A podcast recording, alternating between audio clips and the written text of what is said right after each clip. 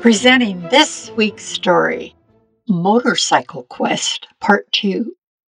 When my brother and I rode up on our motorcycles to join the Pilgrim and Wampanoag Native American Thanksgiving celebration, our eyes nearly popped out at the variety of food and people. We sampled foods, regardless of their taste and smell. Eel was roasting on split poles. I remembered that Squanto had taught the pilgrims to catch eel and prepare their squishy, twisty snake bodies into delicious food. Venison, turkey, and shellfish were satisfying. Roasted corn was like home food. Pumpkin pies and succotash were scrumptious. Hardtack, also called fire cake, tasted awful.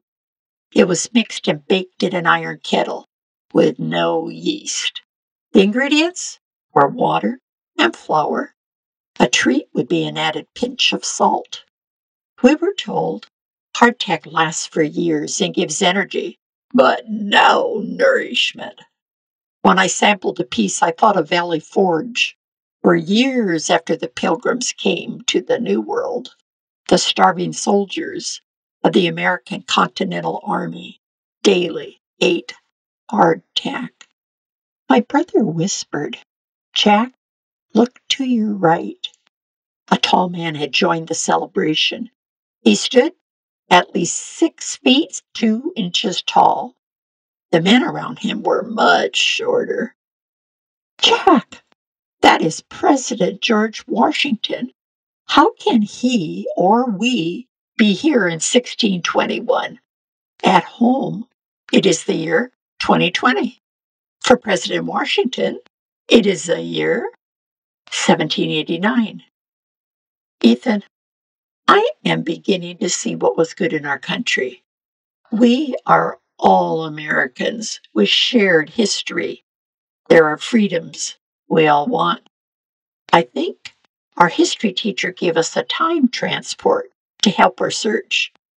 The pilgrims left their homes in Europe to worship God freely and provide for their families.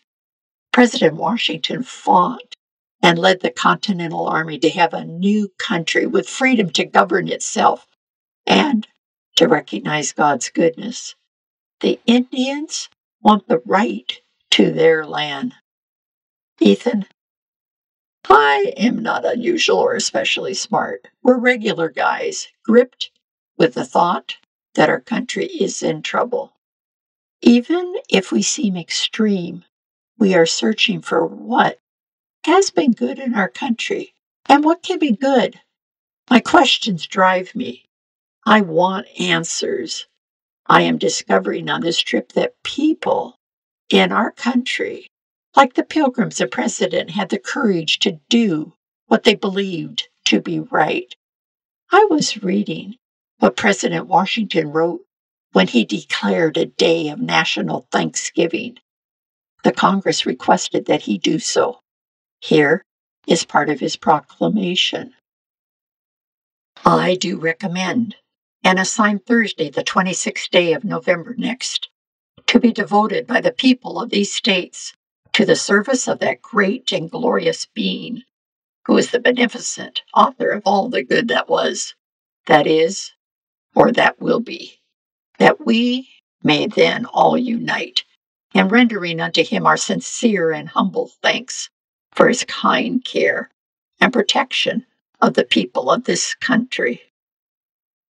This is Barbara Steiner on a similar quest without a motorcycle. Investigate this week's story.com.